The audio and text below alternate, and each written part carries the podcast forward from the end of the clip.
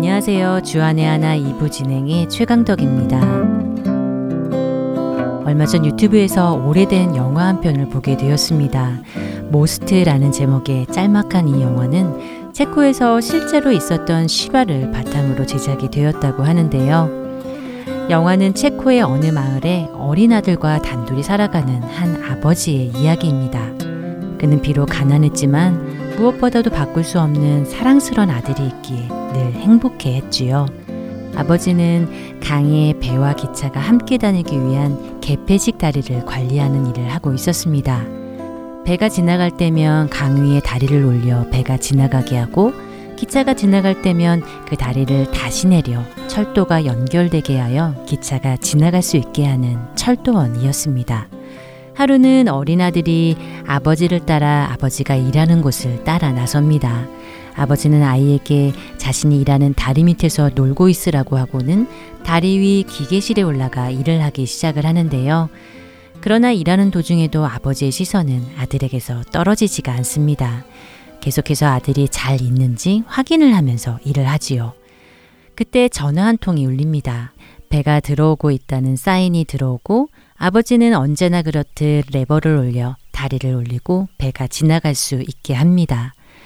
그런데 배가 지나간 지 얼마 되지 않아 갑자기 멀리서 기차의 기적 소리가 들리기 시작을 하는 것입니다. 오기로 되어 있던 기차가 예상외로 갑자기 빨리 도착을 하게 된 것인데요. 그러나 기차 안에서 아버지는 다른 일을 하느라 미처 기차를 발견하지 못한 채 긴박한 상황이 벌어지게 된 것입니다. 그런데 밖에서 놀던 아들이 아버지보다 먼저 그 기차를 발견합니다. 너무 놀란 아들이 아버지를 향해 소리를 지르지만 아버지는 기계 소리 때문에 듣지를 못하는데요.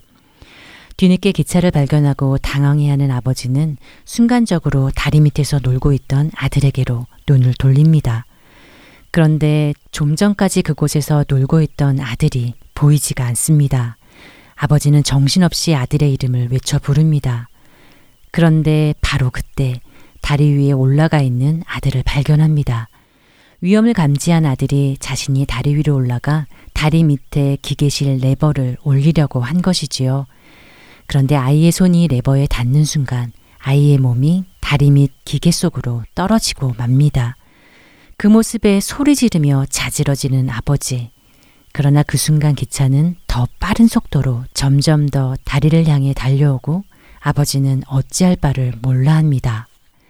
지금 당장 다리를 내리지 않으면 기차는 송두리째 강 아래로 곤두박질 칠 것이고 그리고 다리를 내리면 자신의 하나밖에 없는 아들이 기계 레일 속으로 말려 들어가게 될 것입니다.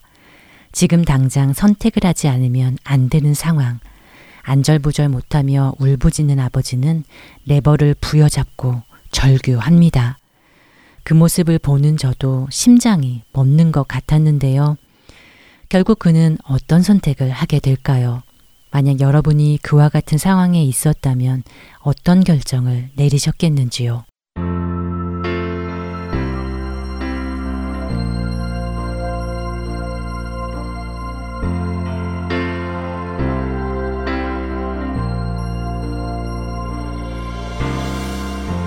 세상을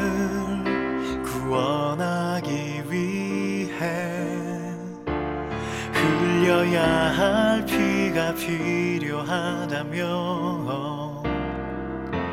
죄인을 대신하기 위해 희생의 제물 필요하시다면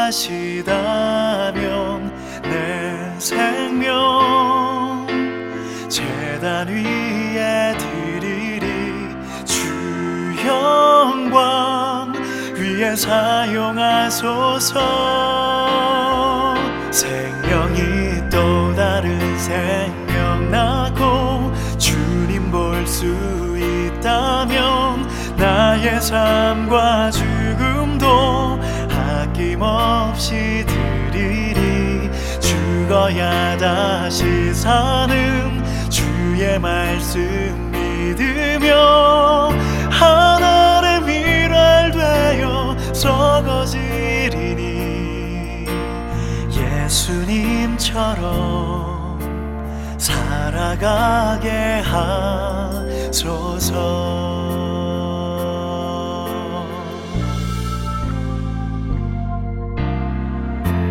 길 잃어 지친 양을 찾아 마음 상해 이리저리 헤매이는 한 영혼 찾아 아파하는 예수님 마음 내게 주옵소서. 십자가 온 세상 위한 그 희생 눈물로 그 길 가게 하소서 생명 나고 주님 볼 수 있다면 나의 삶과 죽음도 아낌없이 드리리 죽어야 다시 사는 주의 말씀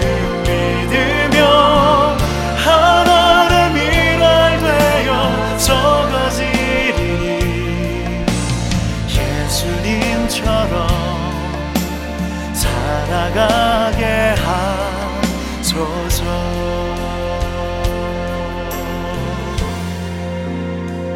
생명이 또 다른 생명 낳고 주님 볼 수 있다면 나의 삶과 죽음도 아낌없이 드리리. 죽어야 다시 사는 주의 말씀 믿으며 미랄 썩어지리니 예수님처럼 살아가게 하소서.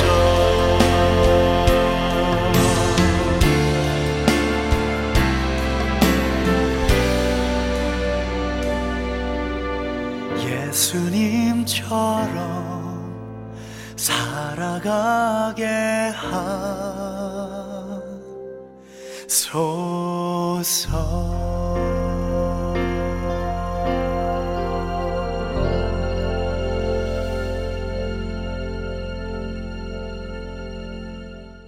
다리를 내리지 않으면 기차는 송두리째 다리 아래로 떨어지게 될 것입니다.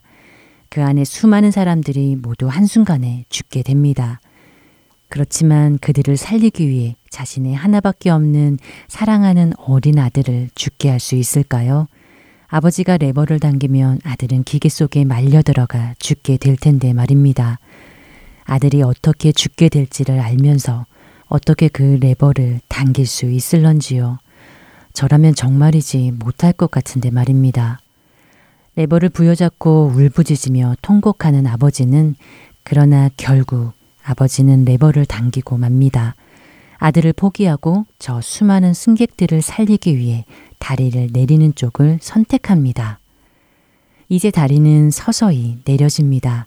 그리고 승객을 태운 기차는 무사히 다리를 건너게 되지요. 아들이 깔려 죽어가는 그 다리 위로 기차는 유유히 지나갑니다. 그런데 이 영화를 보면서 더 가슴 아픈 장면이 있었는데요. 그 순간 화면에 담긴 기차 안에 있던 사람들의 모습이었지요. 뒤늦게 달려가 죽은 아들을 꺼내어 부둥켜 안고 목 놓아 우는 아버지 옆으로 기차가 지나가고 기차 안의 승객들은 창밖을 보면서 저 사람이 왜 저러고 있는지 이유를 알 수 없다는 표정을 짓습니다.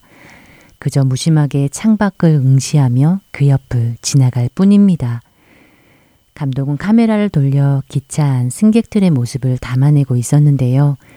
여전히 웃고 떠드는 사람, 술을 마시며 흥청대는 사람, 사랑하는 여인에게 배신당해 괴로워하는 사람, 그리고 아무 생각 없이 멍하게 여행길에 있는 사람.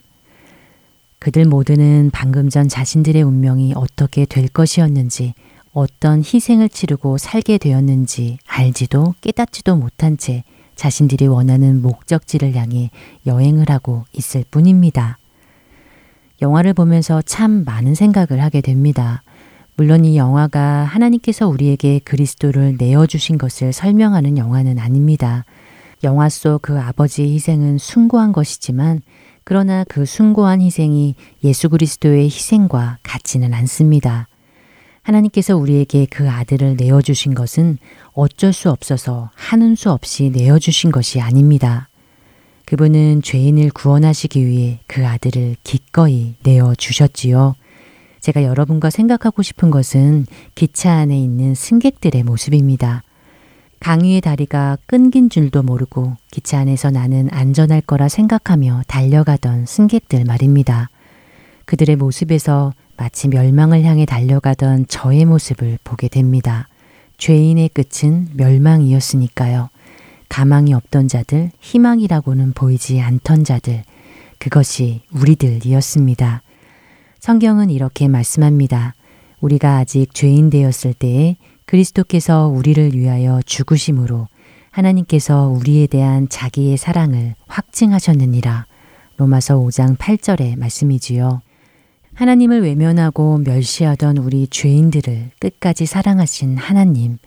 결국 사망으로 곤두박질 치게 될 우리들을 보고만 있으실 수 없으셨던 하나님. 그분은 선택하셨어야 했습니다. 우리를 살리실 수 있는 유일한 방법, 그것은 하나님의 독생자 아들을 대신 죽게 하는 것 뿐이었습니다.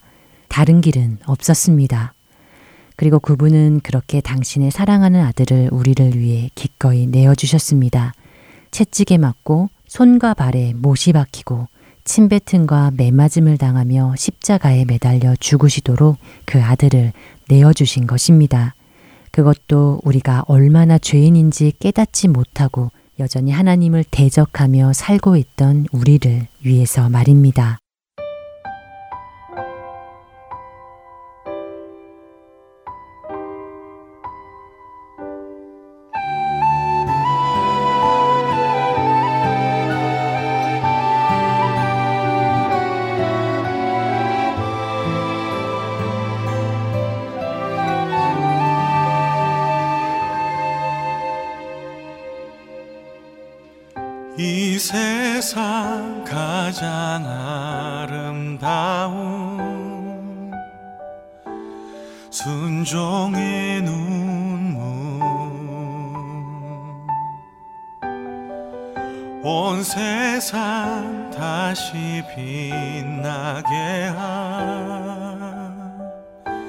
신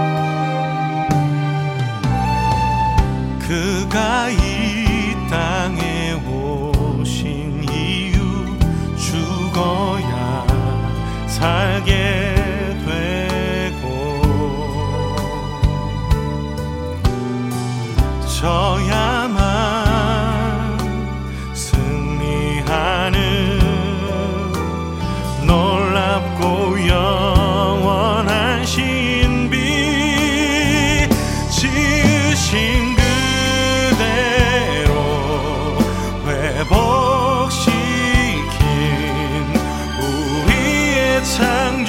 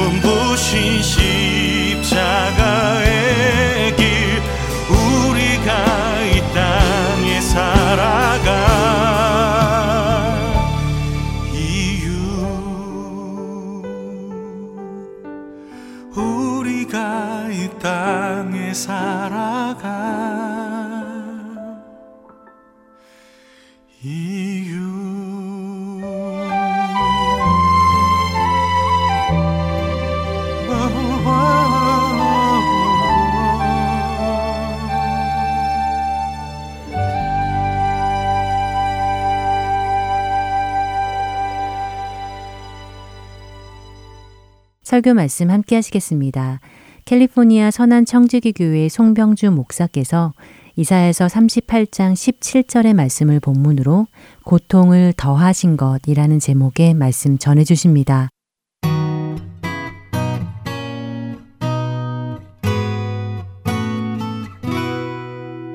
고통의 시간이 무엇인가에 대해서 좀 나누려고 합니다. 같이 오늘 38장 17절 다 함께 읽겠습니다. 보옵소서 내게 큰 고통을 더하신 것은 내게 평안을 주려 하심이라.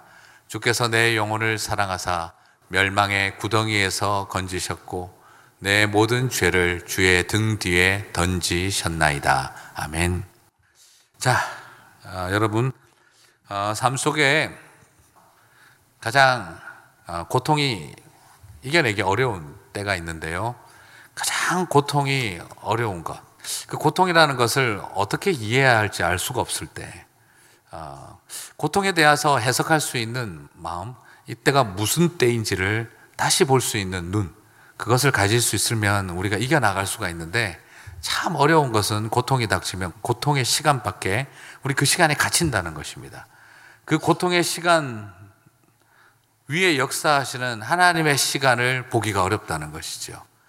우리가 바라볼 때 고통의 시간은 고통의 시간 그 자체이기만 하기 때문인 것입니다. 거기에 하나님의 시간이 뭔가를 볼 수가 없을 때라는 거죠. 내 시간과 내 때와 맞지 않고 이런 상황에 이런 일이라고 하는 것은 너무너무 아니다 싶을 때 그럴 때 이 고통의 시간 앞에 탁 서게 될 때 우리가 거기서 걸립니다. 힘듭니다. 근데 하나님의 시간이 어떻게 흘러갈까 하는 것을 바라볼 수 있다면 그것이 우리가 시간을 다르게 이해할 수 있는 눈을 우리가 가질 수 있다면 시간을 바라보는 우리들의 마음이 조금만 더 여유로워질 수만 있다면 우린 그런 마음이 이렇게 생깁니다. 많은 사람들을 이렇게 만나고 또 저 자신도 여러 가지 것들을 놓고 스트러글을 하다 보면 항상 남는 게 바로 뭐냐 그러면 아 이것이 다 하나님의 시간으로 볼 수 있었으면 그때 참 좋았을 텐데 하나님의 시간으로 보기가 참 어렵습니다. 여러분 그런 거 있잖아요. 이렇게 아, 사람의 시간으로 보면 모든 게 끝이에요. 근데 하나님의 시간으로 보면 과정일 때가 있습니다.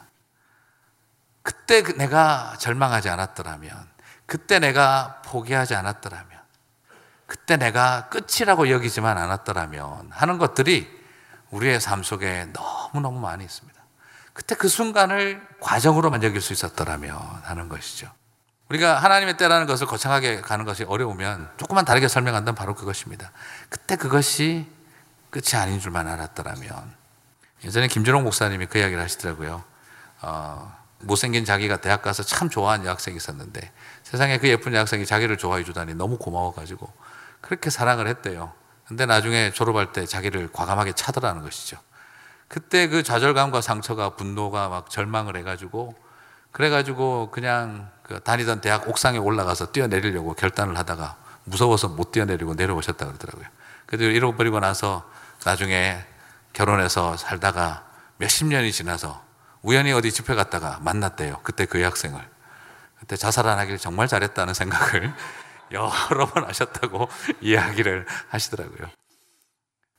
그 순간은 내가 꼭 죽을 것 같았는데, 만약 그때 내가 이렇게 될 사람일 거라고 상상을 했더라면, 나중에 몇십 년 지나고 나서 만나니까 내가 그때 안 죽기를 얼마나 잘했던가 하는 그런 생각이 막 나더라는 것이죠. 제가 그 이야기 들으면서 한참 웃었어요. 그거는 좀 이렇게 너무 끔찍한 이야기이기도 하지만, 근데 어쨌든 우리의 마음 속에 정말 이게 하나님의 시간으로만 볼 수 있다면, 근데 그게 그 순간에 그게 참 안 돼요. 그죠? 그래서 오늘 저는 이 시간을 바라보는 우리의 싸움 속에서 다시 한번 서보자 하는 것이죠. 내가 생각하는 시간, 내가 생각할 땐 지금 당장 해야 되고, 내가 생각할 땐 뭐가 지금 빨리 있어야 되고, 내가 생각할 땐 이게 이미 늦, 은 것이고, 하는 생각이 드는 일들이 많이 있습니다. 그런데 오늘 우리가 다시 한번 바라봤으면 하는 것은 하나님의 시간입니다. 문명론적으로 살자는 뜻이 아닙니다. 하나님의 시간이라고 한다는 것은 다른 어떤 개념이 아니라 그것이 하나의 하나님의 또 다른 계획의 일환으로 여길 수만 있었더라면 한다는 것이죠.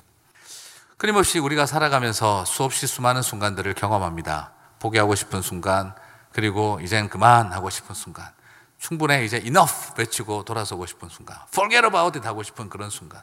우리의 삶 속에 그런 많은 순간들이 끊임없이 밀려옵니다. 그러나 오늘 저는 여러분과 함께 이런 이야기를 드리고 싶습니다. 그 어떤 순간도 하나님의 시간으로 바라본다면 그 모든 것은 끝이 아닐 수가 있다라는 것이죠.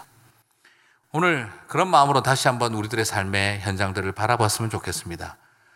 그런 마음으로 다시 바라보면 우리의 배우자를 바라볼 때에나 우리의 가정을 바라볼 때에나 그리고 또한 때로는 교회를 바라볼 때에나 사람을 바라볼 때에나 우리가 거기에서 그냥 이젠 더 이상 여기서는 모든 소망을 접을 것인가 이 소망을 영원히 품고 갈 것인가를 결단해야 할 것처럼 보이지만 한 굽이만 조금 더 띄워놓고 이 시간대 하나님이 나를 통해 뭘 만지고 계시는가? 하나님이 나를 어떤 것을 만지시기를 원하시는가? 그것을 한 번 더 바라보실 수 있다면 우리는 그 많은 순간들을 새롭게 찾아갈 수가 있다라는 것이죠.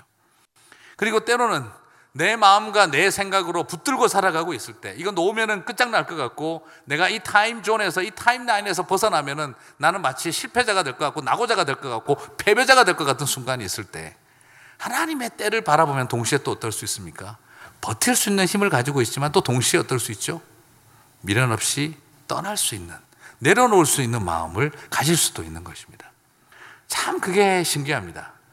내가 나의 시간으로 자꾸 이해하기 시작을 하면 죽어도 못 내려놓을 것처럼 여겨지는 일이 하나님의 시간으로 바라보면 내려놓게 되어지고 나의 시간으로 바라보면은 끝장났다라고 생각하는 그 많은 것들이 하나님의 시간으로 바라보면 다시 붙들 수 있는 일이 될 수도 있는 것이라는 거죠. 참 신기한 거예요. 우리가 다 똑같이 비슷하게 살아가고 있습니다. 죽어도 못 놓는다고 자꾸 살아갈 때도 있고, 이제 다 포기했다라고 내려놓고 살기도 합니다. 그런데 그 모든 것의 선택의 결과가 항상 어디에 있습니까? 내가 내 시간의 관점에서 이해를 할 때죠.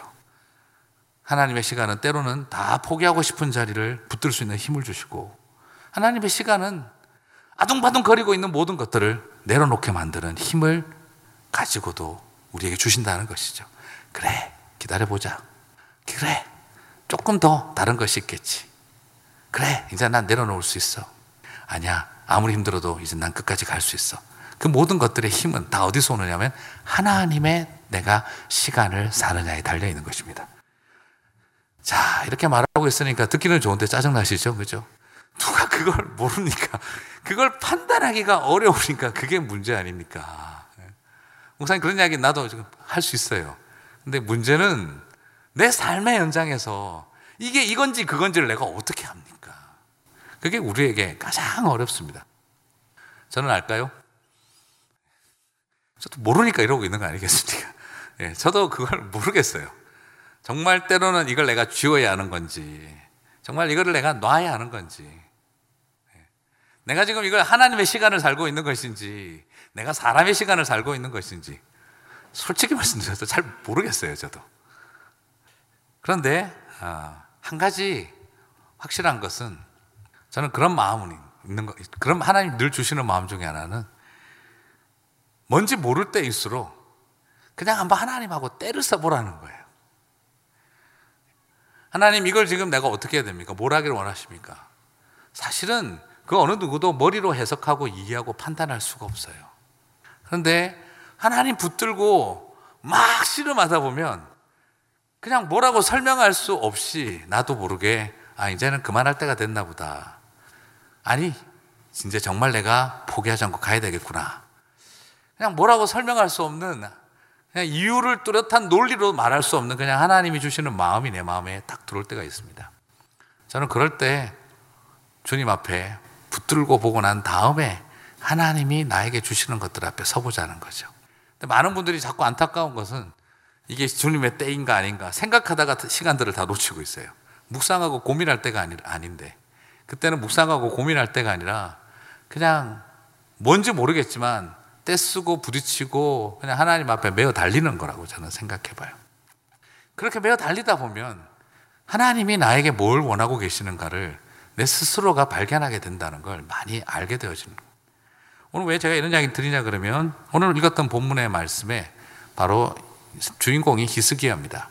히스기야는 살려달라고 기도했던 내용이죠. 자기가 죽기 직전에 했던 기도입니다. 살려달라고 몸부림쳐서 하나님께서 살려주신 내용이에요. 그런데 사실 이게 왜 애매하냐 그러면 오늘 사실 히스기야가 이 기도를 드리기 전에 누가 왔냐 그러면 이사야 선지자가 찾아왔어요. 이사야 선지자가 찾아와서 뭐라고 말했는지 아세요? 죽을 준비하라 그랬어요. 당신은 더 이상 살 수 없다라고 이야기를 해줬어요. 이제 때가 되었으니 떠날 준비를 하시라고 그랬어요. 아니 세상에 선지자 중에 선지자 이사야가 예언을 했습니다. 뭐라고요? 터미널 스테이지입니다. 라고 한 거예요. 이제 가셔야 된다고. 자, 그 정도 되었으면 여러분 어떻게 될까요? 딴 사람도 아닙니다. 아수르의 군대가 눈앞에서 죽는 꼴을 보게 만든 사람. 그런 예언을 한 사람입니다. 불가능한 전쟁의 승리를 이야기할 수 있도록 가능한 것을 보여준 이사야 선지자의 예언이 있었습니다. 그런데 그 이사야가 그 이사야 선지자가 지금 자기한테 와가지고 아, 터미널 스테이지입니다. You, are, you have to ready. 라고 이야기를 해버린 거예요. 그러면 이제 이건 게임이 어떻게 된 거죠? 그냥 끝난 겁니다. 근데 히스기야는 어떻게 생각하면 하나님의 뜻, 하나님의 시간을 거역한 건지 모르겠어요, 저도. 근데 여기에서 그가 하나님 앞에 그냥 매어 달렸습니다. 영문은 모르고 하나님 나 그냥 살려주시면 안 됩니까? 그냥 열심히 매어 달렸어요. 그 결과로 인해서 주께서 그를 회복시키고 살리시는 것을 보았어요. 중요한 포인트가 결국에는 어디에 있습니까? 오늘 히스기야는 이사야의 말을 듣고도 그가 부딪히면서 하나님 앞에 몸부림을 쳐봤습니다. 하나님 인도하시면 뭔지 우리는 다 모릅니다. 그러나 하나님은 그 자리에서 원래부터 그것이 계획이었는지 이사야를 통해서 괜히 겁줘가지고 더 진짜 매달리게 만들었는지 우리는 아무도 모릅니다. 그러나 중요한 것은 하나님의 시간대가 그에게 옮겨졌다라는 것은 분명히 볼 수 있었다라는 것이죠. 저는 여러분에게 그런 부탁을 드리고 싶어요. 내가 이건 또 오해하면 어떻게 될까요? 죽을 일도 매달리면 산다. 이걸 많이 배우는 게 아닙니다. 오늘 이 이야기를 통해서 확실하게 죽을 인생도 하나님 앞에 악을 쓰고 기도하다 보면 살 수도 있다. 간절히 기도하라. 그러면 운명을 바꾼다. 이런 거 아닙니다. 저는 그걸 것을 말씀드리고 싶은 게 아니에요. 여러분이 간절히 기도하면 생명을 연장시키고 운명을 바꿀 수 있습니다. 그걸 가르치는 것도 아닙니다. 중요한 것은 결국 뭐냐면 알 수 없는 그 가운데 그가 하나님 앞에 부르짖었고 부르짖다 보니 살리시는 그 은혜 앞에 그가 설 수도 있었고 때로는 부르짖다 보니 아닐 수도 있는 자리에 갈 수도 있는 것. 중요한 것은 이 땅을 살아가는 연약한 인생들이 할 수 있는 일은 부르짖는 일이고 그리고 그 속에서 하나님의 시간이 우리 속에 어떻게 역사하시는가를 바라보고 순종하는 것입니다. 그걸 착각하면 큰 무리가 따라오기 시작을 하는 것이죠. 저는 여러분에게 그 부탁을 드리고 싶습니다. 예전에도 저희 신학교 동기가 아이를 6, 뭐 7개월이 안 된 그 아이를 갑자기 이제 사모님이 아이를 이렇게 급하게 출산하게 됐어요. 아이는 분명히 죽을 것 같다 막 걱정을 하고 온 우리 동기들 신학생들 소위 전도사님들이 새벽 기도하면서 그냥 기숙사에서 온막 원우들이 새벽 기도할 때마다 그냥 그 기숙사에서 열심히 기도했습니다. 분명히 하나님 살려주십시오. 당신은 나 살아계심을 보여주십시오. 막 기도하는데 막 전부가 다 기도하는데 어, 서로에게 자꾸 마음에 어떤 마음이 자꾸 하나님 주셨냐 그러면 이제 이 기도를 그만해야 되지 않는가 하는 마음이 자꾸 주시는 거예요. 근데 아무도 말을 하지 못했어요. 그 말을 할 수가 없었으니까 막 너무 급했으니까. 근데 막 그렇게 하다가 나중에 우리끼리 기숙사 룸에서 이야기하다가 이상하게 이제 그 기도를 그만해야 된다는 마음이 자꾸 든다. 너도 그랬냐? 너도 그랬냐? 우리 전사님하고 사모님하고 이 땅에 잠시 왔다가 나이 이별을 잘 하실 수 있도록 그리고 그 가정 안에 그 생명을 향한 그 마음 또 더 많은 사람들을 향해 위로의 통로가 될 수 있도록 어, 우리 전사님하고 사모님은 하나님께서 하실 일 통해서 하실 일들을 위해서 기도하자. 그 다음부터 기도가 바뀌었어요. 공적으로 막 모여가지고는 아이를 위해서 막 기도를 했고 그러나 나중에 보니까 기숙사 방방마다 모여서 다들 그 다음에 했던 기도들은 그냥 자기도 모르게 하나님 주셨던 마음이 있더라는 거죠. 그래서 우리가 다 sharing을 하고 나니까 그래서 그 기도를 멈추기를 원하신다는 생각을 하고 멈추고 나서 진짜 그리고 나서 소식이 왔더라고요. 하나님 품으로 아이가 마지막 숨결을 쉬었다라고 이야기를 하더라고요. 그때 모두가 다 그 이야기를 했어요. 아, 응답을 못 받았다 하는 생각을 한 게 아니라 하나님이 우리의 기도를 인도하셨다는 고백을 하게 되더라고요. 그리고 우리가 그것에 순종하는 법을 배우겠다고. 그리고 난 다음 그 전사님 학교로 돌아왔었을 때 우리가 미안하지만 하나님 그런 마음을 주셨고 기도했고 그리고 너를 위해서 우리가 기도했었다. 사모를 위해서 기도했었다. 그 이야기를 들, 나누었었을 때 그때 칭잼 목사가 된 제 친구가 그 이야기를 하더라고요. 뭐라고 설명할 수 없는 평안이 계속해서 밀려 들어왔었다고. 그래서 아이가 마지막 호흡을 멈추고 떠나갈 때 행복한 이별 그리고 어, 또 그 짧은 순간 품에 안고 기도할 수 있어서 너무 감사했다는 것. 그리고 너는 아마 가장 짧게 살았지만 가장 뜨겁고 가장 간절한 기도를 많이 받고 어, 이제 이 땅에서 생명을 다했다라고 축복해주고 그렇게 이별할 수 있었다라고 이야기를 하더라고요. 그때 우리가 느꼈어요. 하나님의 계획과 하나님의 뜻이 뭔지 우리가 뚜렷하게 알 수는 없지만 그 기도하는 가운데 주께서 뭘 원하시는가를 발견하게 되더라는 것이죠. 때로는 불가능한 줄 알았던 이사야 선지자마저 죽을 준비를 하라고 했던 그 상황이 반전이 될 수도 있는 거고 그리고 우리가 그처럼 간절히 기도하면서도 아, 받아들일 준비를 하게 하시는 과정이 될 수도 있는 거고 사랑하는 성도 여러분 그래서 오늘 저와 여러분이 하나님의 시간으로 바라보는 법을 배우는 것은 다른 어떤 것이 아니라 우리가 간절히 그 아픔들을 끌어안고 하나님 앞에 울부짖는 일이라고 저는 믿습니다. 그 울부짖음을 통해서 하나님은 우리들에게 하나님의 시간이 무엇인지를 내 입술로 고백하게 하신다는 거죠. 그래서 저는 꼭 부탁하고 싶어요. 원하지 않는 질병, 원하지 않는 고통 앞에 탁탁 던져질 때마다 왜 이런 일이 일어나느냐라고 분노하고 내가 붙들려고 막 그냥 하는 것도 아니고 내가 그렇다고 그냥 막 포기하려고 드는 것도 아니고 그냥 하나님의 시간 앞에 내가 서 있음을 내 생명과 내 호흡과 그리고 내 인생 자체가 하나님의 시간 안에 있음을 인정하고 나는 이것이 무엇인지 알지 못하나 당신께서 어떻게 만들어 가실지 나는 모르나 그것에 대한 신뢰감을 가지고 설 수 있었으면 좋겠다는 마음을 갖습니다. 자, 그래서 오늘 그 뒷자락에서 오늘 뭐라고 고백을 하게 됩니까? 히스기야는 이렇게 말합니다. 음, 보옵소서 내게 큰 고통을 더하신 것은 내게 평안을 주려 하심이라. 여러분, 큰 고통을 더하신 것이 결국에는 뭘 주기 위해서라고 고백하고 있습니까? 평안을 주기 위해서라고 고백을 하고 있어요. 큰 고통을 더한 것은 내가 하나님의 그 샬롬을 누리게 하기 위해서였습니다. 라는 것이죠. 여러분, 이 샬롬을 누린다는 것. 큰 고통을 더한 것은 나에게 샬롬을 얻게 하려 하심이라 평안을 얻게 하려 하심이었습니다. 바로 이것이 저희들에게 너무 중요한 도전인 것입니다. 큰 고통 속에서 우리가 하나님의 평강을 바라볼 수 있는 게 하나님의 시간을 살아가는 방법이라는 것이죠. 사랑하는 성도 여러분, 저는 그래서 오늘 여러분에게 그 고통을 더하신 것은 내게 평화를 주려 하심이라 라고 고백할 수 있는 그런 은혜의 자리에 저와 여러분이 서시게 되기를 주님의 이름으로 축복합니다. 이게 결단코 쉬운 일은 아닐 것입니다. 내게 큰 고통을 더하신 것은 하나님이 나를 사랑하지 않으시기 때문이다. 그렇게 말할 수 있을 거예요. 근데 큰 고통을 더하신 것은 나에게 평안을 주려 함이라. 솔직히 히스기야 가 인간적으로 이사야가 얼마나 미웠겠어요. 큰 평안을 얻게 하려 하심이니라. 저는 그가 누렸던 그 평강, 그 평안이 저와 여러분 가운데 있게 되실 줄 믿습니다. 사실 그렇습니다. 고통이 평강이다라고 누가 말할 수 있겠습니까?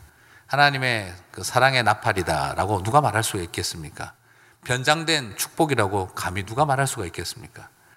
정말 그것이 가지고 있는 참된 의미를 온전히 발견한 사람들이야말로 하나님 변장된 축복이었습니다. 하나님의 위장된 축복이었습니다. 하나님의 평강의 나팔이었습니다. 하나님의 사랑의 손길이었습니다.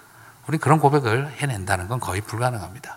하지만 정말 그 고통을 연단한 자에게는 하나님이 평강과 은혜로 사랑으로 우리를 채워주시는 것을 우리는 분명히 어, 믿음으로 바라보게 되어질 줄 믿습니다. 참 설명할 수 없는 것은 그 깊은 고통이 오히려 조금만 더 지나간 세월 속에 우리를 세우고 나면 뭐라고 설명할 수 없는 평화와 평안을 말하게 해주더라는 것이죠. 저도 그런 경험들을 자꾸 하게 되어집니다. 갈수록 늘어가는 것은 어, 삶의 여러 가지 무게들과 아픔들이 이렇게 쌓이고 나면 결국 그 모든 것들이 하나님의 그 평안을 만나는 통로더라는 것이죠. 어쩌면 예수님께서도 말씀하셨던 그 샬롬이라고 하는 게 이런 종류의 것이 아니겠나 싶습니다. 평화가 무엇이겠습니까? 십자가에서 죽으시기 전에 평화로우셨습니다. 십자가에서 부활하시고 난 다음에 또 물으셨습니다. 평안하뇨? 라고 물으셨던 것이죠. 여러분 한번 생각해 보시겠습니까? 제자들이 평안할 상황이겠습니까? 십자가에서 죽으시기 전에 하신 말씀이 세상에 알 수도 없고 세상에 줄 수도 없는 평안을 내가 너에게 주노라. 근데 나 죽는다. 나 죽으러 간다. 니네 중에 하나가 나를 배신할 거다. 아, 그런 이야기 하면서 내가 너에게 평안을 준다. 말이 안 되죠. 나중에 예수님 다 배신 때리고 도망갔는데 만나시고 나서 평안하뇨? 아유 키링 하는 느낌 들지 않겠습니까? 지금 무슨 평안이 그들의 마음 속에 솔직히 있겠습니까? 그런데 뭘 물어보고 계십니까? 평안을 물어보고 있다는 것이지요. 우리의 가운데 가장 고통스럽고 가장 아프고 가장 힘들 때 그때 그 순간들은 조금만 그 순간만 우리가 끝이라고 여기지 않냐고 더 가다 보면 그것을 통해 하나님이 주실 평강이 더 깊을 줄 저는 믿습니다. 사랑하는 성도 여러분, 그 평안을 꼭 누리시게 되기를 소망합니다. 그래서 이스기야는 고백했습니다. 주께서 내 영혼을 사랑하사 멸망의 구덩이에서 건지셨고 내 모든 죄를 주의 등 뒤에 던지셨나이다. 뒤로 다 던져버리셨다. 앞에 두지 아니하셨다. 그리고 나를 내 영혼을 사랑하셔서 멸망의 구덩이에서 건지셨고 자, 말 그대로 무슨 말을 뜻합니까? 그런 어떤 아픔과 과정들이 다 하나님이 나를 사랑하신 것이다. 라고 노래할 수 있게 되어지고 그리고 하나님이 내 죄도 다 뒤로 던져버리신 축복의 통로였다라고 말할 수 있게 됐다는 것이죠. 사랑하는 성도 여러분, 저는 그래서 이런 부탁을 드리고 싶습니다. 고통의 때를 살아가면서 여러분 꼭 기억하십시오. 그 순간을 평안이라고 노래할 수 있게 해주십시오. 내가 저주받았다고 여기지 않고 사랑받았다고 고백하게 해주십시오. 왜 나를 멸망의 구덩텅이에 집어 밀어 넣으셨습니까? 라고 말하는 게 아니라 나를 그도 그곳에서 건지셨도다 라고 고백할 수 있게 되기를. 그리고 마지막으로 주께서 내 모든 죄를 뒤로 던지셨다. 라고 그렇게 고백하실 수 있게 되기를 주님의 이름으로 축복합니다. 힘들고 어려운 순간, 마지막으로 오늘 본문에는 없는 내용이지만 하나 더 이야기를 하자면 우리가 서로를 향해서 좋은 하나님을 바라볼 수 있는 그런 시간을 바라볼 수 있는 눈뿐만 아니라 같이 버텨줄 수 있는 사람들이 있었으면 참 좋겠다 싶어요. 고통의 때에 하나님의 때로 여기고 갈 수 있게 해주는 것은요, 나 혼자 몸부림쳐가지고는 쉽지가 않더라고요. 그럴 때에는 누군가 함께 해줄 동력자들이 있는 게 제일 좋은 것 같습니다. 여러분, 부부가 사랑이 넘칠 때 단칸방에 전세방 잡고 차 한 대 굴리면서 죽어라 살아갈 때 고생이라고 생각하고 고통스럽다고 생각을 할까요? 사랑이 넘칠 때에는 힘들고 어려운 일이 고통이 절대 아닙니다. 내 안에 예수님을 향한 사랑이 넘치고 그리고 그런 동력자들이 있을 때 선교지 가서 힘들고 어렵고 잠 못 자고 목에게 뜯겨가면서도 씻지도 못하면서도 찬양할 때 우습고 즐겁습니다. 이런 고생 다 가치가 있고 감격스럽죠. 근데 문제는 우리 안에 그 사랑이 떨어지고 그리고 함께할 동력자들이 기계적으로 같이 하기 시작을 하면은 그다음부터는 어떻게 되죠? 별것 아닌 것도 무진장 고통스러워집니다. 사랑이 넘칠 때 부부는 아무리 힘들어도 행복하고 궁궐을 삽니다. 그러나 사랑을 잃어버린 부부는 아무리 좋은 집을 가지고 있어도 행복할 수가 없는 것과 똑같습니다. 그리고 또한 이 세상에 고통스럽고 힘들 때 나 혼자밖에 없다라고 생각하기 시작을 하고 옆에 있는 모든 사람들이 나와 한 마음으로 있는 것이 아니라 나한테 뭔가 그냥 원하고만 있다는 생각이 들고 빼먹으려고만 든다고 생각하고 막 긴장 속에서 살기 시작하고 비난과 어디서 뒷담화를 하고 후욕을 할지 모른다는 불안과 긴장 속에 살고 있으면 조그만한 것을 해도 어떻게 됩니까? 내가 왜 이 짓을 하고 있나 하는 생각이 들죠.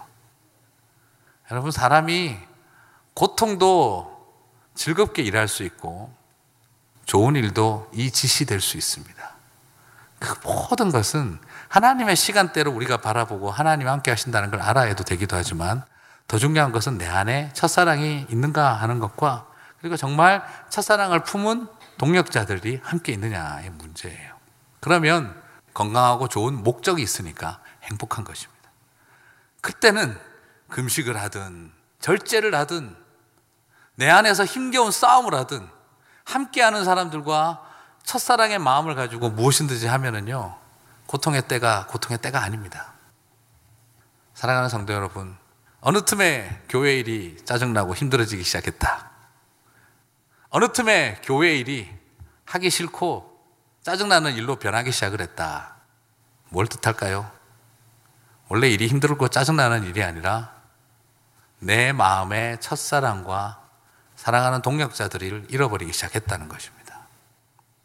오늘 저와 여러분 가운데 이제 다시 하나님의 고통의 때를 그 고통의 때가 평강의 때가 되고 기쁨의 때가 될 수 있는 또 중요한 두 번째 이야기는 바로 이것입니다. 바로 첫사랑을 함께 이룬 동력자들과 같이 서 있는가 하는 것이죠. 우리가 그것을 갖출 수만 있으면 고통의 때는 하나님의 때가 되고 고통의 때는 감사, 즐거움, 찬양, 그리고 하나님 나라를 맛보는 기쁨의 때가 되어질 줄 믿습니다. 여러분 그런 이야기 하잖아요. 교회 처음 와서 시작할 때, 야, 새벽부터 밤까지 뛰었는데도 월요일 아침 출근할 때 알렐루야 하고 나갔습니다.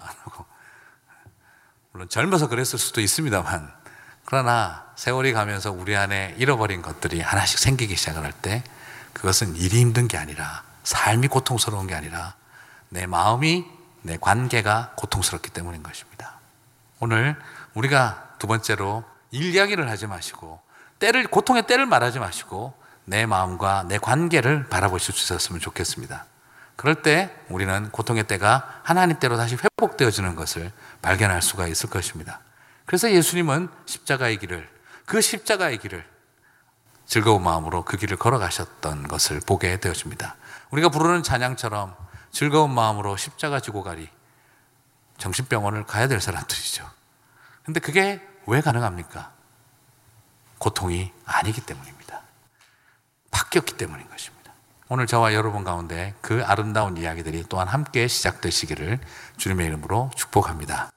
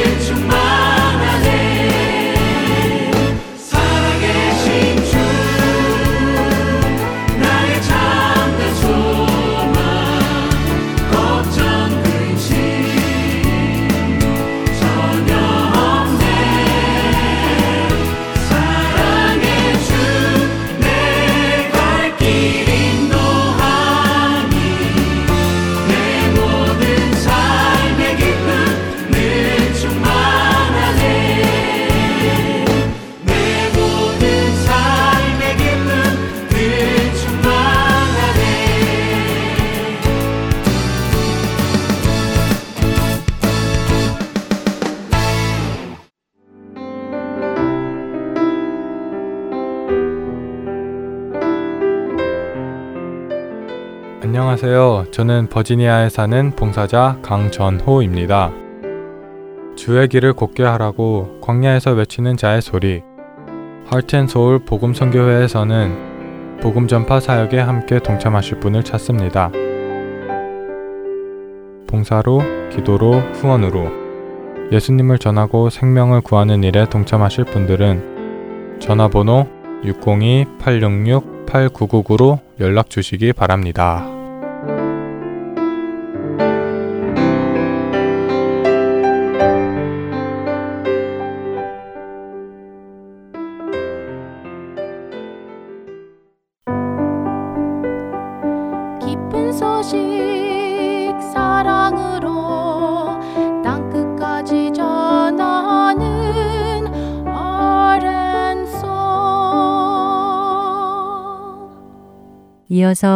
누구든지 나를 따르려거든 함께 하시겠습니다.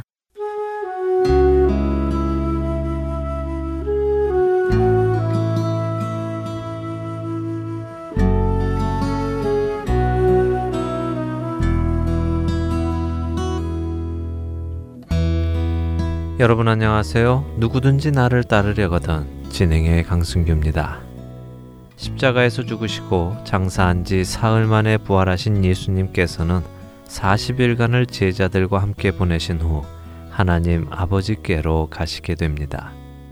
그렇게 마지막 당신의 제자들과의 시간에서 예수님께서는 제자들에게 하나님의 나라를 맡기십니다. 마태복음 28장 16절에서 20절의 말씀입니다. 열한 제자가 갈릴리에 가서 예수께서 지시하신 산에 이르러 예수를 배웠고 경배하나 아직도 의심하는 사람들이 있더라. 예수께서 나와 말씀하여 이르시되 하늘과 땅의 모든 권세를 내게 주셨으니 그러므로 너희는 가서 모든 민족을 제자로 삼아 아버지와 아들과 성령의 이름으로 세례를 베풀고 내가 너희에게 분부한 모든 것을 가르쳐 지키게 하라. 볼지어다 내가 세상 끝날까지 너희와 항상 함께 있으리라 하시니라. 예수님의 이 마지막 말씀에서 우리는 예수님께서 무엇을 제자들에게 부탁하고 가시는지 알 수 있습니다. 예수님께서는 제자들에게 모든 민족을 제자로 삼으라고 하셨습니다. 예수님께서 제자들을 제자 삼으셨던 것처럼 이제 그 제자들이 나아가서 세상의 모든 민족을 제자로 삼으라고 말씀하시는 것입니다. 첫 시간에 우리는 제자에 대해 나누었습니다. 제자는 그 스승과 같아야 함을 나누었지요. 스승처럼 되기 위해 스승의 생각, 스승의 말, 스승의 행동 모든 것을 따라하는 것, 그리고 다른 사람에게 스승의 그 모든 것을 그대로 전하는 것, 그것이 제자가 하는 일이었습니다. 그렇기에 좋은 제자란 그를 보면 마치 스승을 보는 듯 하는 제자인 것입니다. 예수님께서 제자들에게 세상 모든 민족으로 제자를 삼으라고 하시는 것은 그 모든 민족이 마치 예수님께 직접 보고 듣는 것처럼 만들라는 말씀입니다. 그렇기에 예수님은 말씀하십니다. 내가 너희에게 분부한 모든 것을 가르쳐 지키게 하라라고요. 그렇게 제자를 삼으면 그들은 또 다른 사람들을 제자로 삼게 되는 것입니다. 그러나 우리 시대를 한번 돌아보지요. 과연 우리는 예수님의 제자들을 보고 있습니까?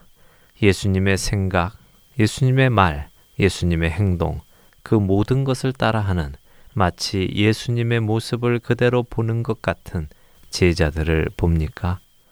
여러분은 어떻습니까?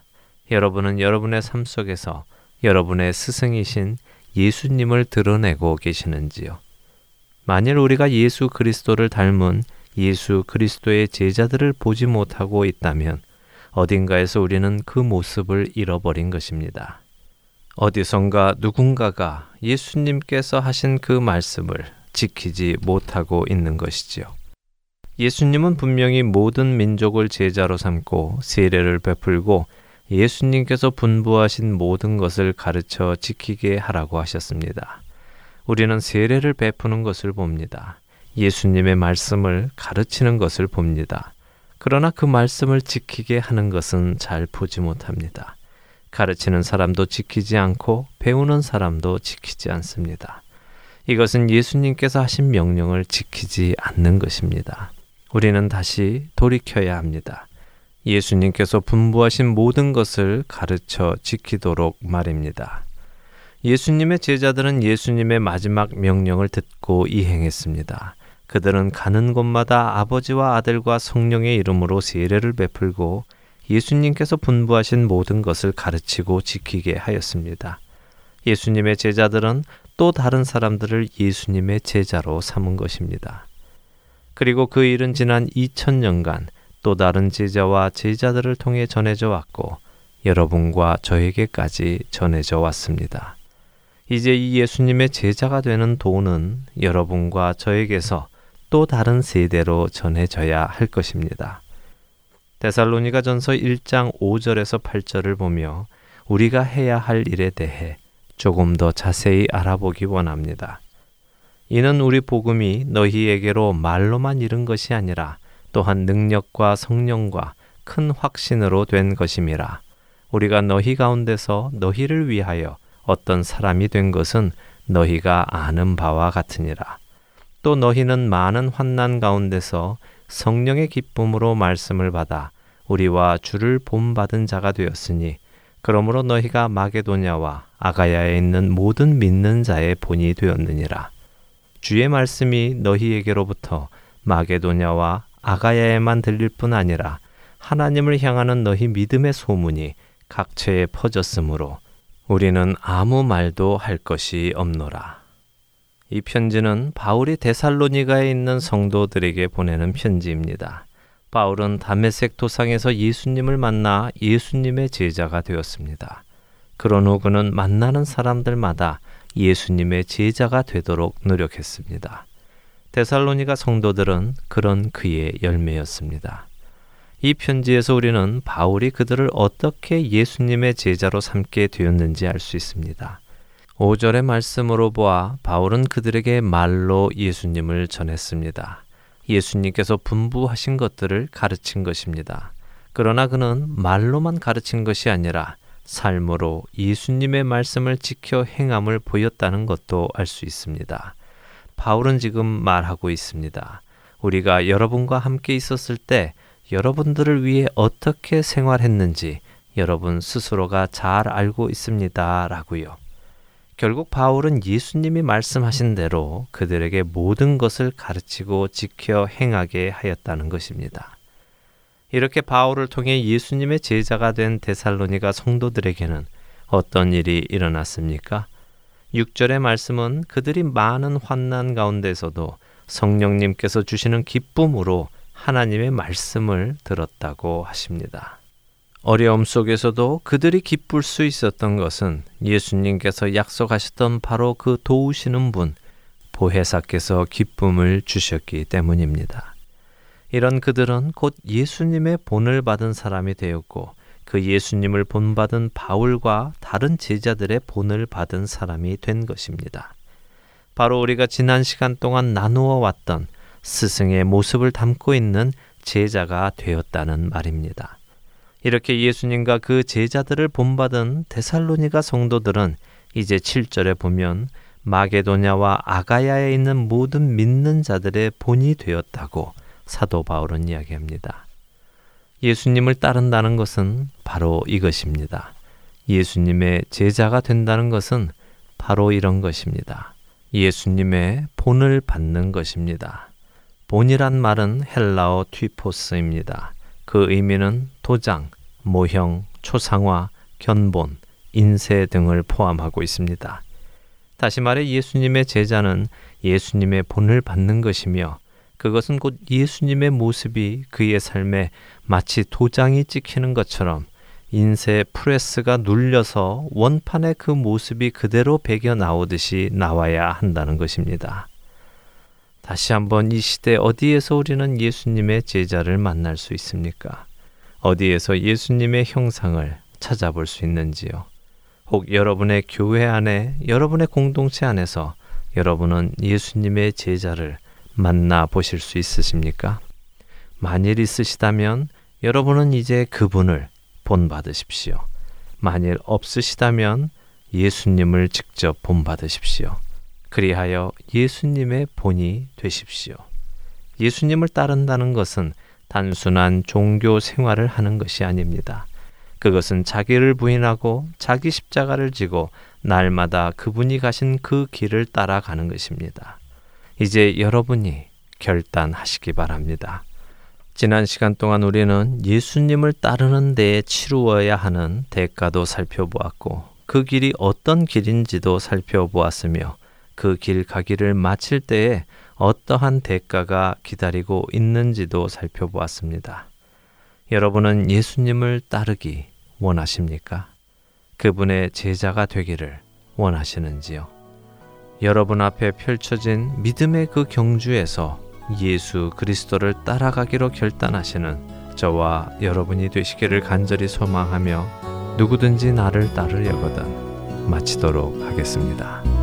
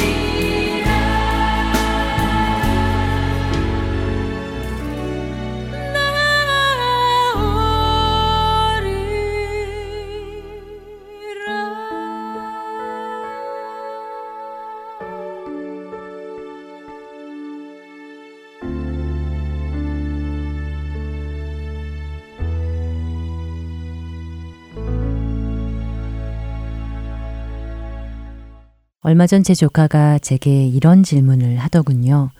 고모, 인간은 인생을 살아가는 거예요? 아니면 죽어가는 거예요? 라고요. 뜬금없는 조카의 질문에 저는 한동안 말문이 막힌 채 생각에 잠기게 되었는데요. 그렇지요. 모든 인간은 사실 우리가 살아가고 있다고 생각했겠지만 실상은 죽어가고 있었던 것이었지요. 강 위에 다리가 끊긴 줄도 모르고 달려가던 기차 안의 승객들처럼 그렇게 우리는 죽음을 향해 달려가고 있었으니까요. 그런 우리가 죽지 않게 되고 새 생명을 얻어 이제 죽어가는 자가 아닌 영원한 삶을 향해 살아가는 자가 된 것입니다. 어떻게 말입니까? 예수 그리스도께서 우리 모두의 죄를 담당하시고 대신 죽어 주셨기 때문입니다. 우리가 받은 이 구원에는 당신의 아들을 기꺼이 죽게 하시고 죄인된 우리를 끝까지 사랑하신 하나님의 선택이 담겨져 있습니다. 다음 한 주간 하나님의 그 놀라운 사랑을 다시금 새겨보는 시간 되시기를 바라며 주안의 하나 2부 마치도록 하겠습니다. 지금까지 구성과 진행의 최강덕이었습니다. 안녕히 계세요.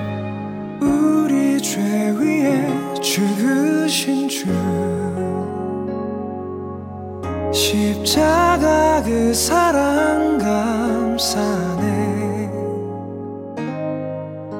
날마다 주의 영상대로 변화되리라. 십자가 우릴 새롭게 하리. 놀라운 사랑 찬양하리라